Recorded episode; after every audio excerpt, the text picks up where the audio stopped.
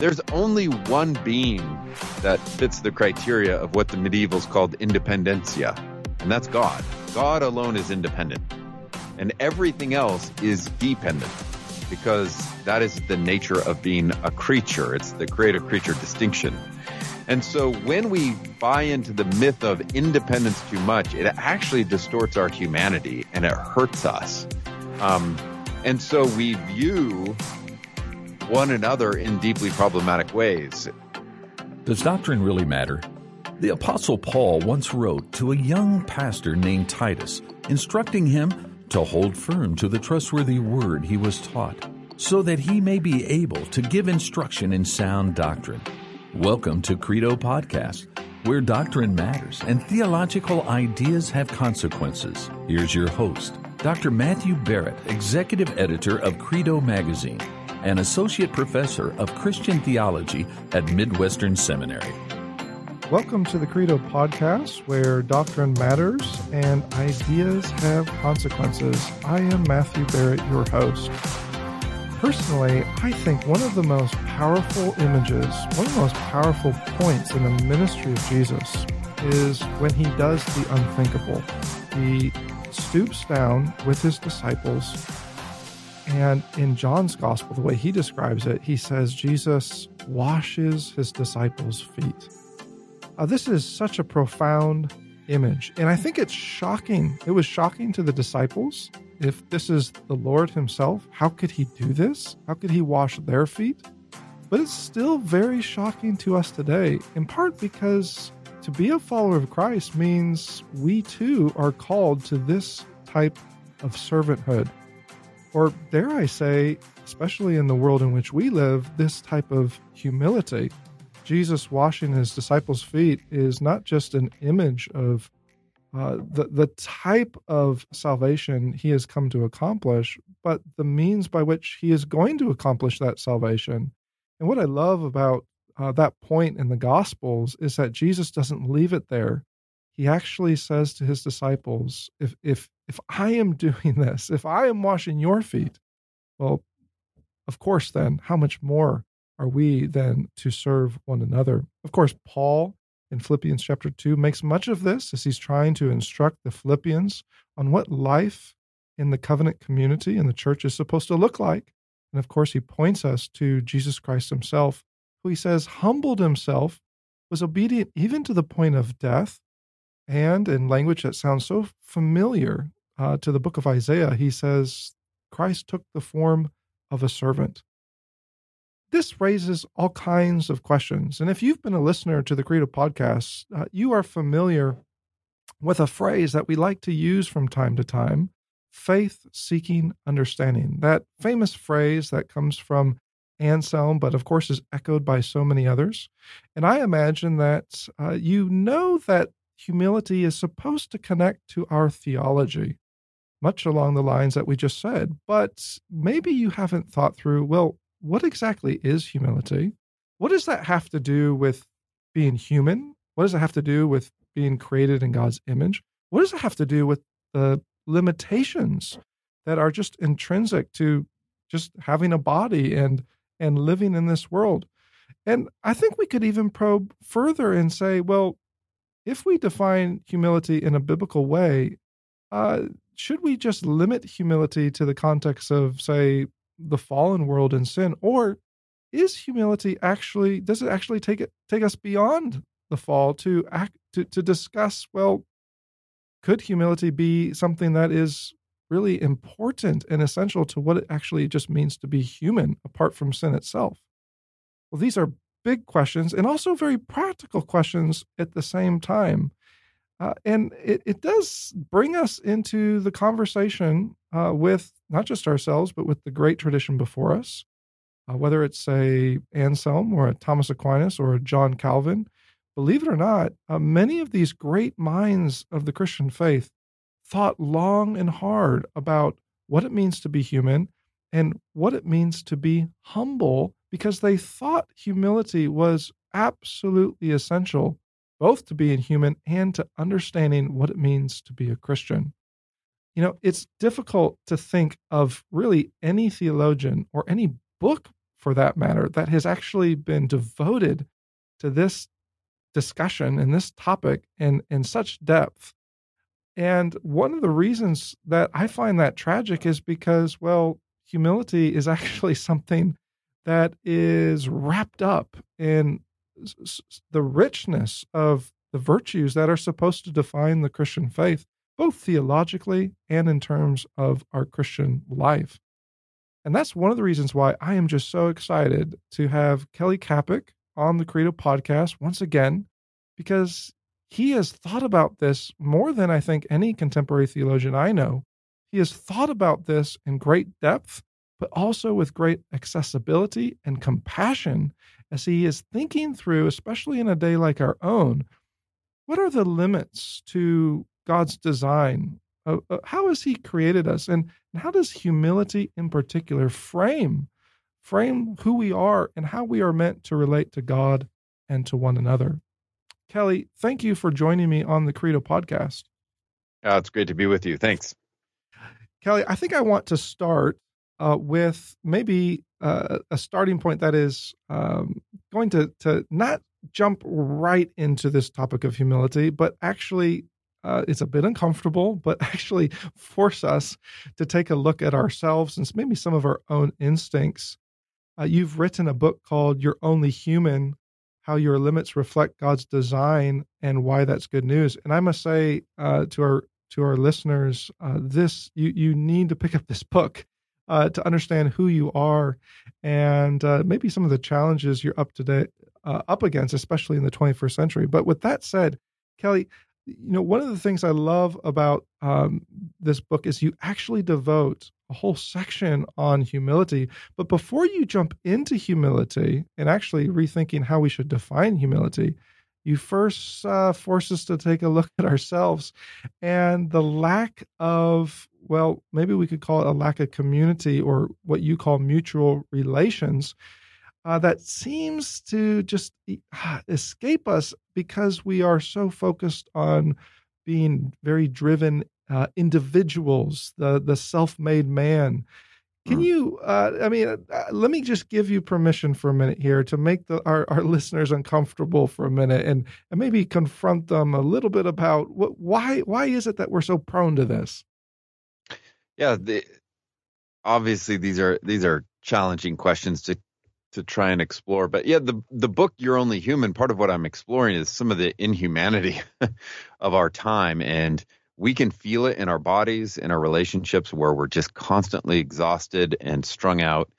Um, and that has everything to do with how we view ourselves and how we relate to others.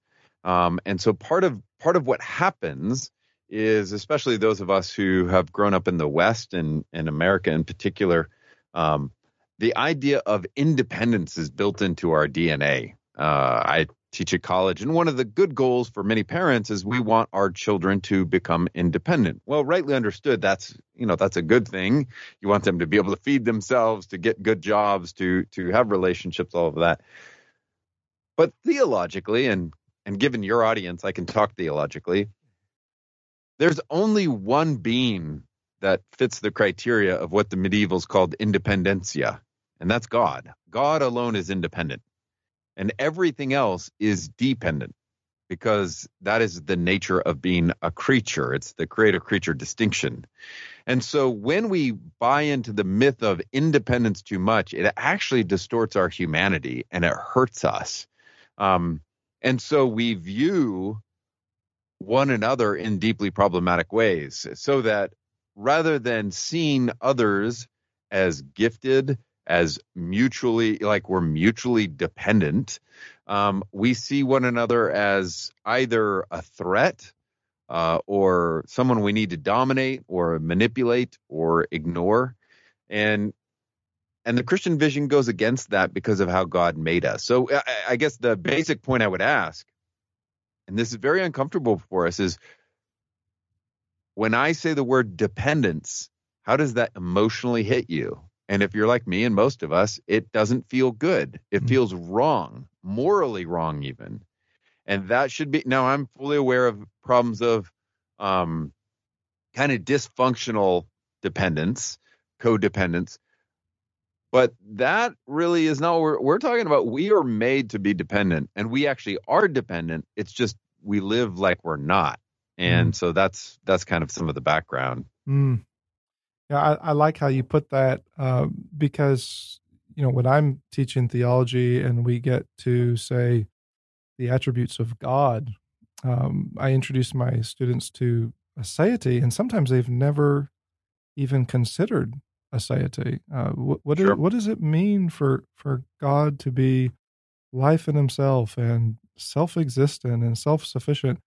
But uh, this has great significance then for that creator creature distinction that you mentioned. Well, if if that is who God is, then then isn't it the case that we are very much dependent creatures?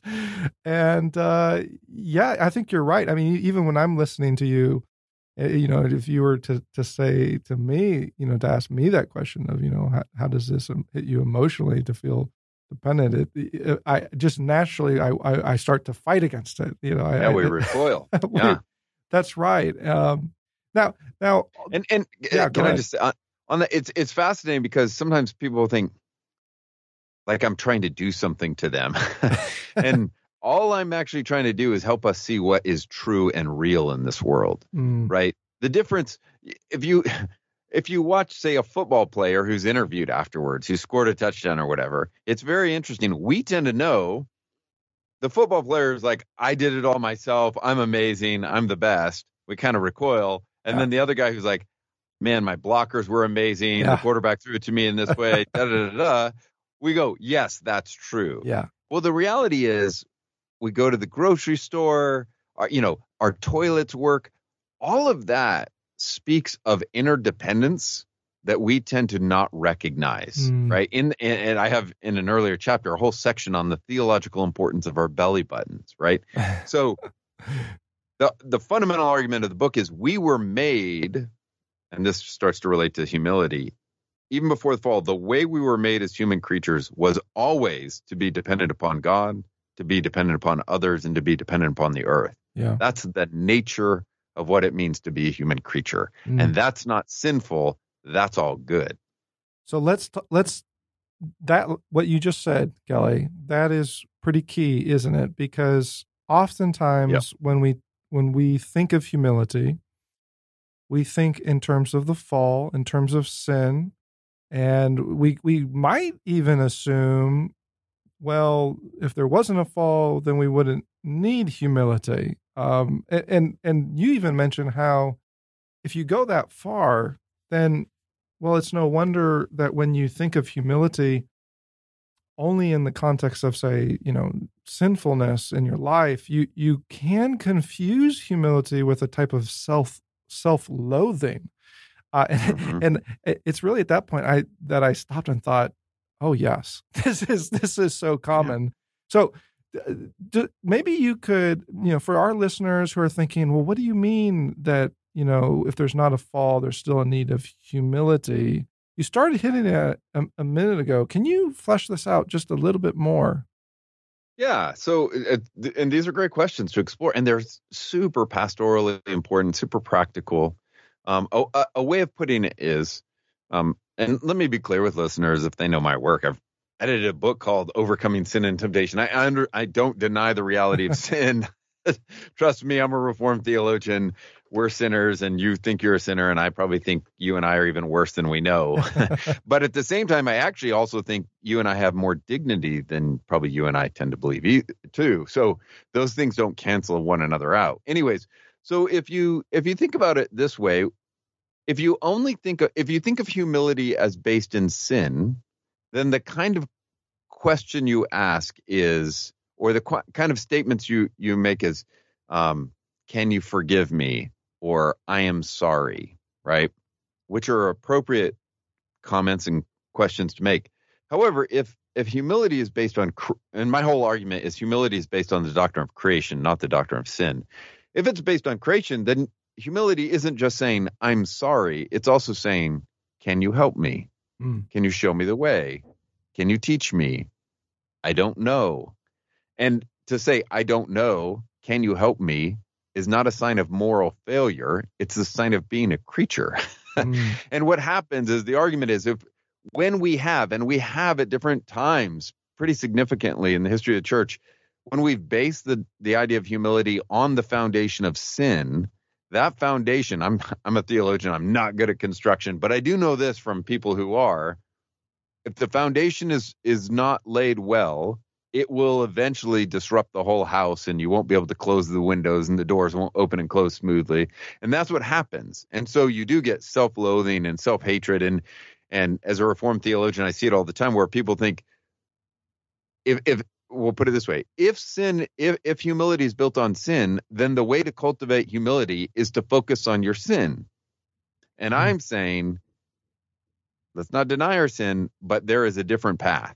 Yeah. you can actually cultivate humility not by focusing on your sin which by the way tends to make you even more self-absorbed. Yeah. But if it's built on creation then a healthy way you can foster humility is by learning to delight in others, recognizing gifts they have that you don't have, delighting in your dependence upon others and on God, cultivating things like gratitude.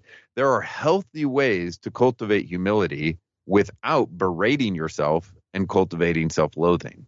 Uh, very key, very key. And and Kelly, would you even go further and say if we understand humility in this sense, then humility is a type of gratitude in light of who the creator is? Absolutely. Which is which is partly why even if there's no sin or fall, um, Adam and Eve were meant to be grateful, mm. right? Yeah. and uh, because all they have was from him. Yeah. All is a gift from the Father through the Son and by the Spirit. And it goes back to him, right? All things are from him and through him and to him and we get to participate and enjoy um, as part of his creation, particularly the humans humans as the pinnacle of his creation, meant to lead the praise, meant to lead the gratitude. Um, but yes, it at its best, humility is joyful. It's not sad. Mm. Now let's bring uh, um, one of the great theologians of the Christian faith, Thomas Aquinas, the 13th century uh, scholastic theologian. Let's bring him into hmm. this conversation because many don't realize this, but uh, you know we think of theology today, and and we think of that as something that's completely um, removed from, say, discussions about virtue or ethics.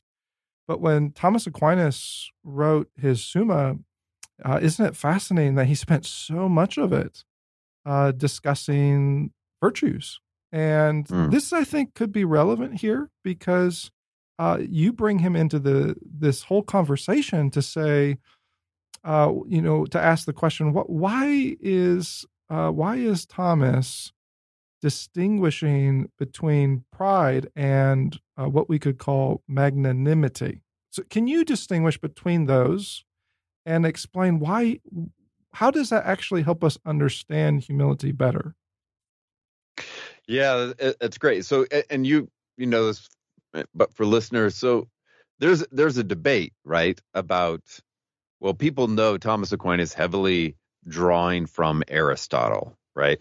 But one of the things that not as isn't always recognized, and Alasdair MacIntyre is an example who points this out. He just says, you know, Aristotle would have would have hated the Apostle Paul and Jesus on the question of humility, oh. right? He would have found it deeply problematic, and he explicitly says that, which is fascinating because MacIntyre is no lightweight when it comes to the history of ethics. Mm. Um, so how do you get Aristotle, who seems to say very he, he thinks of he thinks of humility as one of the extremes to be avoided, right?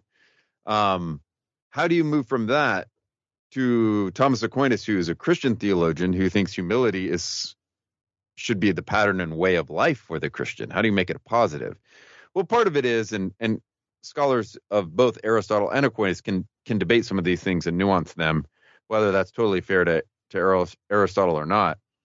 But what Thomas is doing is saying, well, arrogance and pride is a problem, but that the opposite is not that we have nothing to contribute, which is why he talks about magnanimity, right? Um, the greatness of soul and um, actually, G.K. Chesterton, in his book on Thomas Aquinas, has this great line where he, he's trying to distinguish between Aristotle's view of the great man or the one who can make great contributions and Thomas Aquinas. And basically, he said, um, he says, for Aristotle, the great man is great and knows that he is great. For Thomas Aquinas, the great man is great and knows that he is small. Ah, And that's so important because sometimes Christians, when they start to study humility, think we th- what we need to do in order to be humble is be very quiet, unassuming, and never make contributions. Never have big thoughts. Never work really hard. Don't draw it. No, no, no. That's not the point. But you can you can be as he you know to use the medieval language this magnanimous this th- this one who who brings these great thoughts and contributions but it's not because you're so amazing.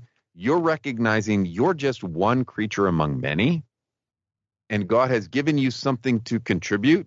And so you contribute recognizing that what you yourself are contributing is still a gift from God to you that you get then to give to others. Hmm. it's not you generating it it's God who is generating it and allowing you to participate in it. It's very, I mean, in that way, there's some similarities to kind of the Calvinist tradition of common grace insights and those kind of things. But, but the Christian can participate in these things and be humble because they're constantly recognizing not just does it come from God, but by and large, you can't get these insights on your own. Anyhow, you're drawing from people even when you don't know you are. And Kelly, I mean, when you say that, I, I, I think that we we must also, uh, and, and of course, this is where you go with it, right? I mean, you you also then add, and, and here you're building off of um, of of Thomas himself. You, you also, you know, give a pretty bold uh, admonition, if I can put it that way, to those to to those who are faint-hearted, right? Mhm. It, and and and this is fascinating because I think that we've all seen this and and maybe experienced it, or maybe this has been us, right? Where Mm. we we put on a presentation of humility, like along the lines you're talking about, right? That oh we Mm. we shouldn't uh, say anything about ourselves. We we we should definitely not, you know, uh, say anything about any talents God's given to us, and we we should Right. just. Uh, and it sounds humble, but but actually, you say, well, could that be uh, not not just a, a type of pride, but could that be a type of faint heartedness, or what Thomas calls a smallness of spirit? I suppose we could call this today just a, a, you know, frankly, a lack of courage. Um, Mm. or maybe you know, especially in our American vocabulary, uh, you even use the phrase a defective ambition. Now that's Mm. really striking. Um, what do you mean by that exactly? Yeah, so there there are these extremes, right? So the problem with arrogance or pride is to think that you did it on your own and you are better than other people and that kind of thing. Well, interestingly enough, you know, pusillanimity, this idea that that Thomas is playing about with this faintness of heart, is the opposite extreme where you think too lowly of yourself. Hmm. And the reality is, God has given everybody gifts to use. And so we need to see and recognize the gifts we've had, we have and use them. So one of the ways I would put this is you know how we need one another. We're more familiar with this. We need one another to point out our blind sides, right? Our, our blind spots and and and our sins or neglects or whatever. And and friends and others will say, "Hey, I, I don't think you know you you're doing this or you're hurting people or whatever." And they will say something, and we go, "Oh wow, okay, I didn't I didn't see that. Thank you. We need them." But interestingly, I think part the opposite is true as well. Our gifts are often also things we don't recognize often because they come more naturally to us. Now, rightly understood, even gifts require attention and our agency and, and development. But because we're more natural at them often, we assume everybody's like that. We don't mm-hmm. even think it's a gift and then we downplay it. But part of what's going on is we need to believe others when they say, you are bringing something to the table. You are bringing this, right? Whether it's a sense of hospitality or excellent with children, or you are a creative, or you, wh- whatever it is, they see things. And it's part of what we have to have the courage to believe is that the community can help us understand what gifts we may have and then we they can help us have the courage to exercise those gifts and, and you know this is so i think crucial because as you just mentioned if we're if we're going about that in that type of community well then that that community hopefully hopefully uh, is is also teaching us that well yes we're we're recognizing these gifts in you and you shouldn't hide them. Like you said you know these are gifts that are on the table uh, but nonetheless they're gifts from god. And so yeah. so, yeah so so these are not it, it's not as if um i think sometimes we think that well to be humble we we know we have these gifts but we we really shouldn't say anything about them. And at the at the at the most you know maybe others will say something but hopefully not you know too loud too loudly. But actually i think what you're pointing out here is is actually very biblical to, in, in saying well if if the community is thinking about these things in in the right in a way that's healthy and good they're just acknowledging yeah you are a small person but look at these great gifts god's given you to do these great things Yeah, I mean, it's Paul in Corinthians, right? We need the whole, and the gifts are always given for the good of the whole. For the good, they are not selfish. And James is make makes the opposite point. Like, you don't have what you want because you are asking God for your own selfish gain, your self absorption. Mm. God is the giver of God all good gifts. All good gifts, you know, all, all these heavenly gifts come from God Himself but he gives gifts for the good of the, of his creation, for the good of his people, for the good of his world, not for our own self-absorption, right? Uh, there's a uh, let me just quote a little bit of this prayer I include from Thomas mm. in that chapter because I, I love it's an actual prayer from him and it captures both of these sides where where Thomas says, "Grant that whatever good things I have, I may share generously with those uh, who have not. So whatever I've been given, let me, God, be willing to to give to those who don't have it. And he's not just talking about material things. It could be the gift of encouragement. It could be the gift of presence. It could be, uh, you know, an industry, whatever it is. But then the then he says, he continues his prayer, and that whatever good things I do not have, I may request humbly from those who do. Mm. See, Thomas gets wow. the dependence. Yeah. We are made both to give and to receive. Uh, some of my work with Brian Fikkert, some some people know uh, he's the one who wrote. He's an economist, Yale PhD, and he wrote "When Helping Hurts." And he and I did a book later called "Becoming Whole." But part of part of Brian's right emphasis is um, there's no you hurt people and and kind of in American churches we're notorious for this because we love to be the givers. We want to give you what we think you need and then we're going to feel great about ourselves and we're going to leave. And mm-hmm. when that's the case, you often unintentionally hurt people in the process rather than help them. The reality is the way God made us all of these relationships need to be mutually enriching. So even in something like poverty alleviation, when one enters into a community or an individual who is in great material need, you still need to ask, what assets do they bring? Because God has given them something. And by you helping them recognize it, it affirms their dignity and value and agency.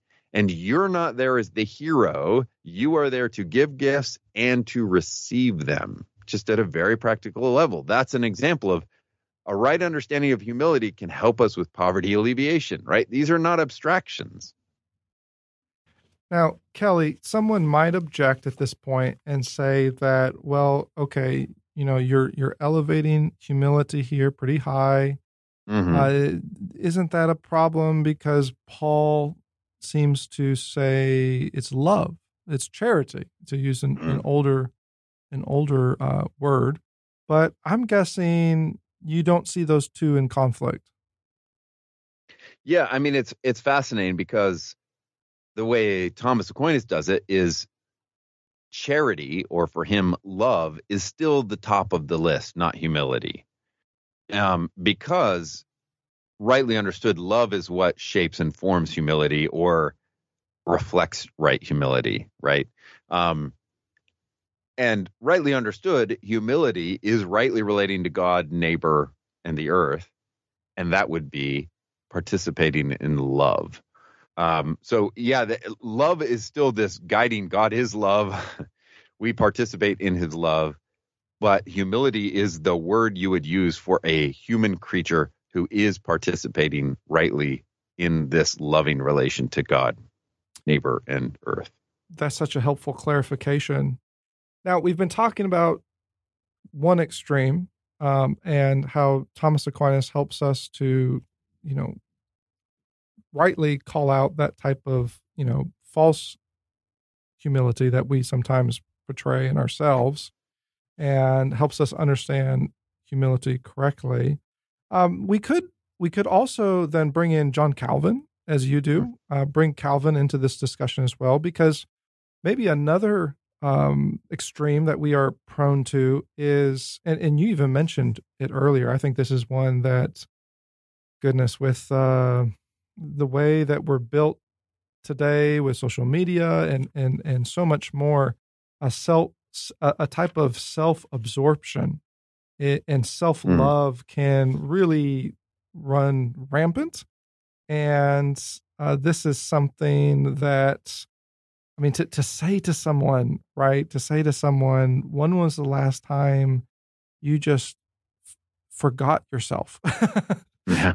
Uh, that would, they would probably look at you as if you were from another planet because mm. everything that we do uh, is, is so geared to think about ourselves. So let's, let's ask um, John Calvin to join us at this table. Mm-hmm. And mm-hmm how how and maybe you can can shed some light on this. How how exactly does calvin you know he uses language like doing business with god and how does he address this type of um, love for self uh, which he, he describes as a type of perversion?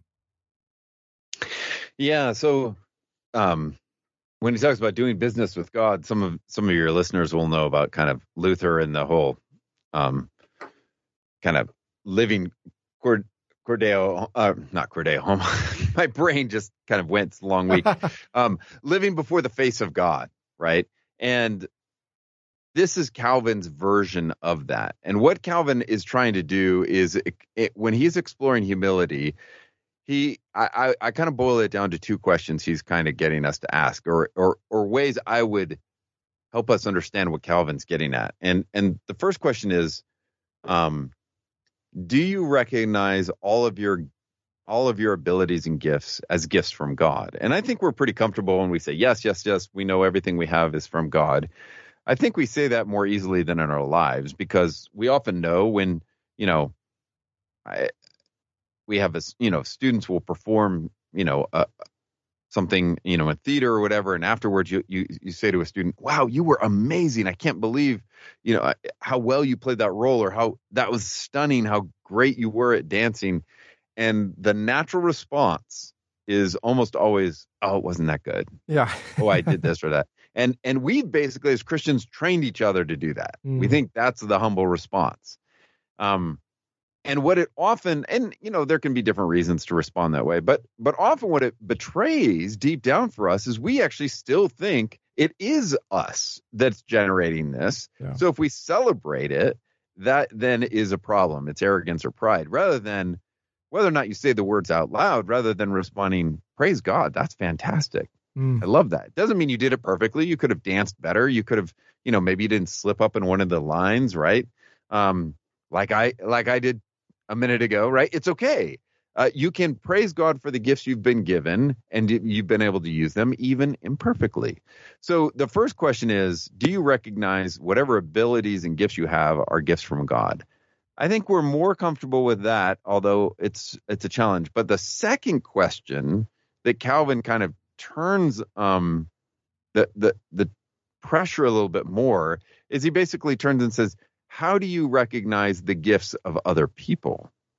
Uh, Do you see them as gifts from God, right?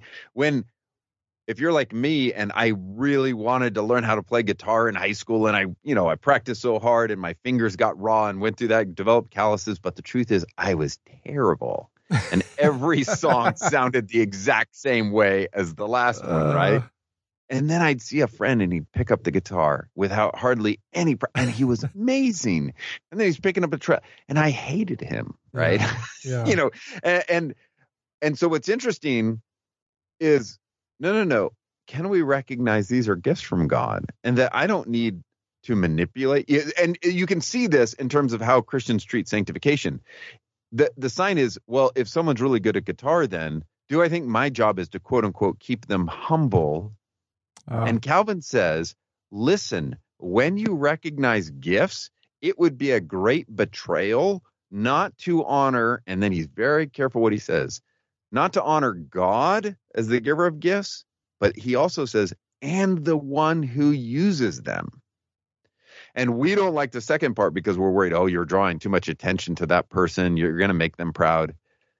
Hey, just so you know, that's called manipulation. uh, So we need to celebrate and honor gifts God has given, bring encouragement.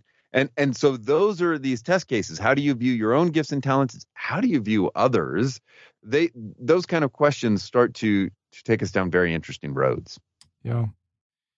That is so helpful, Kelly, because uh goodness, I, I feel like this is something you see quite a bit. Um, Hmm. especially in our Christian circles. We we don't want to we, we recognize, okay, there's a lot of selfishness out there.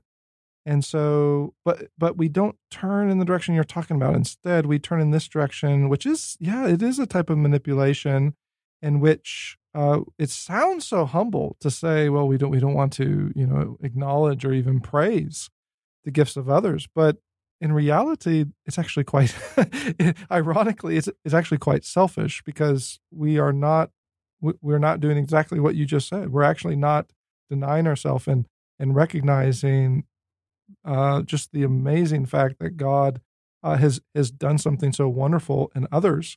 I, I what I love about what you said too is that if if we can get past that, there is um, a freeness, a, a liberty. Mm, I think Absolutely. uh, because uh, let me see if I can just describe it this way, and and and then uh, feel free to to jump in here. But you know, I mentioned that self forgetfulness, and I think that when we're so self absorbed, or we're we're so worried about making sure no one else is praised, uh, may, and that that may come out of a, a jealousy in our own heart, it creates a lot of anxiety. Yeah. I mean, uh, you have a great. I, I, I love this quote. Um, I think it's from Theodore Roosevelt, uh, when when he says, "Comparison is the thief of joy." hmm And I couldn't help but think, yeah, that's social media for you today, Yeah. because Yeah. you don't you don't necessarily realize you you don't necessarily log in. Well, hopefully, Mm. you don't log in and and start scrolling and think, yeah, I'm going to start comparing myself to others Right. but naturally that's that's what we all do and it's it you you by the time you log off you realize I, i've i've i have anxiety i where's the joy there's no joy Mm. anymore and um it it it does bring about these uh this this fixation on how am i doing in comparison to others rather than that very healthy forgetfulness and saying oh look at what so and so did i want to praise them Yeah. Yeah. And Calvin actually, you, you know, we always think Calvin and depravity and total depravity. Calvin actually uses the language, it is a great depravity on our part, and this is an actual quote, to deprive those who bear the gifts of the honor which the Lord bestowed on them. Mm. Right. But I, the the positive is it is the path of liberty and life. It is joy. Um, it is, and, and, honestly, this this takes us to there's an earlier chapter in the book. You know, does God love me? Or does God love you? And that's an it's a longer exploration. But when I say does God love you, we all as Christians say absolutely he loves me. But if I change the question and I say does God like you, that's way more uncomfortable. Yeah. Yeah. It's kind of like when I ask a student, "Do your parents love you?" They almost always say, no matter how dysfunctional, problematic, they say, "Yes, my parents love me," because they're my parents. They have to love me. It's kind of the requirement. it's exactly how we think of God. And then if you ask a student, "Do your do you think your parents like you?" Yeah. It's amazing how often that just brings deep emotional response. Yeah. Well, I think it's related to how do we think God views us. And I can't unpack the whole chapter here, but I think it's worth asking Does God like us? I didn't just say that He like our sin, but does the Creator like us in our particularity? Does He does He like Matthew Barrett? Does He like Kelly Kapic? And my particular gifts and limits and how I'm made to fit into His world. And so this matters because it's not just about humility, it's about the doctrine of sanctification and redemption, mm. God's goal is not to kill Kelly Kapic and destroy Kelly Kapic. Even though it talks about dying, the goal is to kill the sin that is distorting the good creature he wanted, right? Yeah. Um, he he doesn't he he the sin that perverts and so easily entangles us and disorders our loves and disorders our lives. He has got to deal with that because he likes what he made. Yeah. And he doesn't like the way it's gotten distorted, right? So these things start to they really matter. And again, just like humility, when we disconnect creation from redemption, creation from sanctification, it hurts us.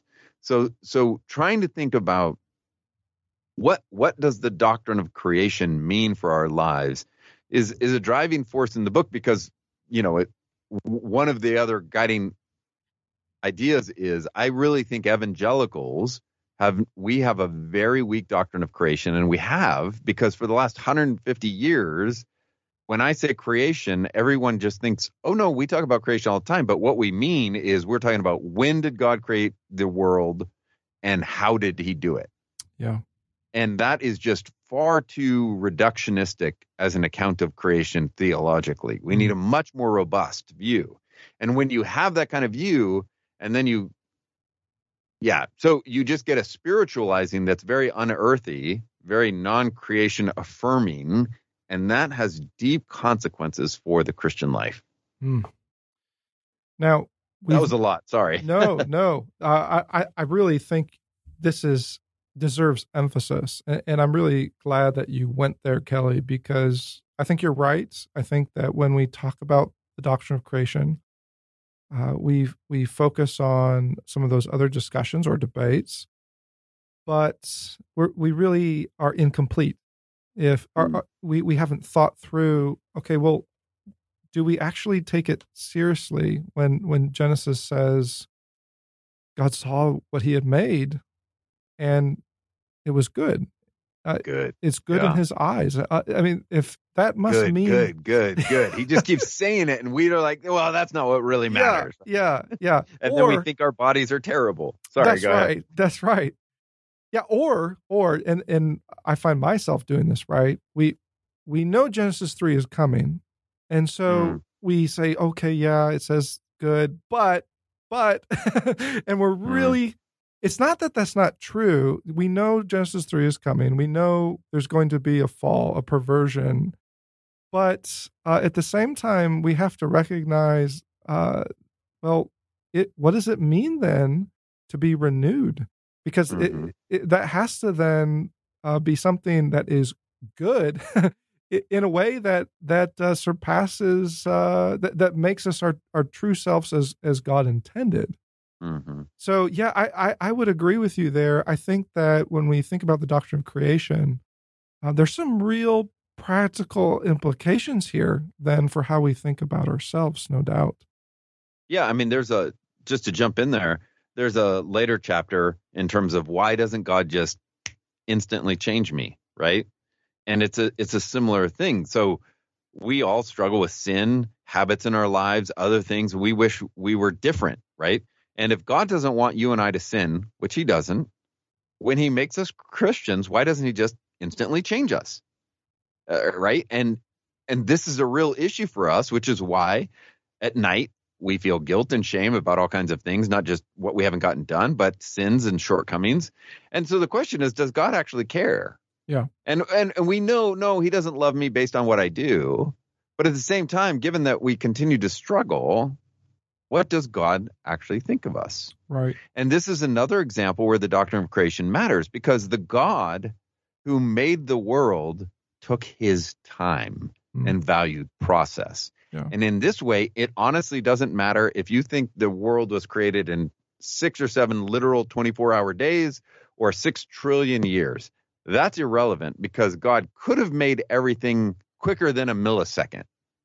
And the fact that he doesn't whether what however you view when and how God made the earth, according to Genesis, he likes process. He takes his time. Even seven days is way longer than he needed to. Yeah. So if that and the spirit who hovers over the tohu lavohu, over the over the chaotic waters, if that spirit of creation is the spirit of sanctification, then God is comfortable with process in our lives. Mm. And he's not panicked by our sin and he's actually taking us somewhere. And he really did begin a good work in us and will carry it to completion. But if he's comfortable, it doesn't mean excuse your sin, but to live in a different relationship to the struggle because God values process and he's not just interested in the finished product. And, and until we understand in our Christian lives, we will just constantly feel terrible about ourselves. Yeah. But if you realize, no, no, no, he's with us, he's growing us, he's doing this work, and he values the process. So even though you're not finished, he loves you and he loves what he's doing in and through you now, not just one day. Does that make sense? Yeah, absolutely, it does, and it reminds me. I, I mean, I I personally love to spend uh, my devotional time in the Psalms, mm-hmm. and I, I've I keep coming back to this question. You know, why why is it that the psalmists so focus on creation, right? I mean, sometimes it's mm. in the context of of just being overwhelmed. I mean, they David, for example, if anyone knew anxiety, it mm. was David, as as his own life is in danger. But what I find so fascinating is that rather than than kind of turning inward, they focus on the beauty of creation and the goodness of creation mm-hmm. and and that leads them to a, a very different uh, destination, uh, much along the lines of, of, what you're talking about. They they actually it actually leads them to this a type of uh, a freeness to say, oh, this is this this is who God is. He has made this mm. creation this good, and that that then leads me to everything from trusting in Him to glorifying Him to resting in him. I think one of the most convicting things I read in the Psalms, and it make again, this is something that just makes me so uncomfortable because it's so hard to do, mm. is uh, again and again when the Psalms say, wait, just mm. wait upon the Lord and be still. Know that I am I am your God. I mean, that I think gets at the very heart of, of what you are describing. It, it is a real antidote, I think, to uh, the anxiety that stems mm. oftentimes from our misconception of of what it means to be human. Kelly, we're yeah. we're about out of time here, and this has gone by so fast. I've I've enjoyed this so much. I feel like we could keep going mm. for another couple hours, but um, we we have to bring this to an end. I want to give you the last word though, because in in your treatment of humility, you also bring in the book of James. And certainly, um, you don't need to, you know, unpack the whole book of James. It's so rich. But maybe you could close us out and just uh, take us back to the book of James for a second and uh, talk to us about how James addresses this uh, in, a, in a way that's that's quite relevant to our lives. Mm.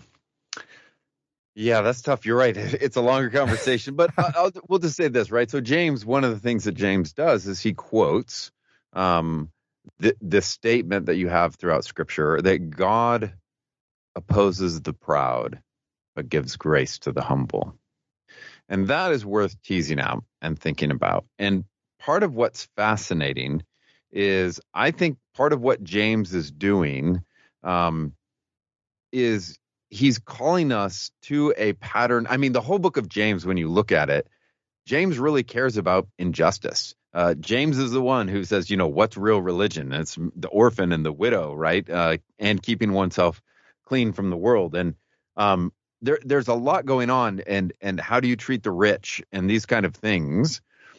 And they are distorted views of what it means to be a human creature connected to other human creatures and to the Creator and His earth. Um, and humility is a right understanding of one's place within that world, and arrogance is a misunderstanding and treating people poorly as if less than or something like that. And so there there's fascinating things that I can't unpack it here, but I think there are some parallels he's doing to what Isaiah is doing. I think whether it's direct or indirect, he's even alluding to Isaiah in this whole idea of wash yourselves, make yourselves clean. Isaiah says this in in Isaiah chapter 1, which is fascinating to say, what, what do you mean we wash ourselves, we can make ourselves we clean and he and he says, yeah, you you know, cease to do evil, learn to do good, seek justice, correct uh, oppression, bring justice to the fatherless. These are all themes in Isaiah 1 that you find in James. And so it's an example, and, you know, obviously this is a whole nother podcast, but humility requires a concern about biblical justice, uh, about how we treat others, um, and those kind of things. So there's a lot to be said on humility biblically and in James, but kind of if I if I could say one last thing, maybe to circle it around for humility and just a practical word for listeners, it would be the saying that goes around a lot, and I actually like the saying where we people are often comforted with the saying, "You are not enough." And I'm just and as a theologian, and you get this, you probably have the same malady, right? We're not very poetic and we always raise critical questions or whatever.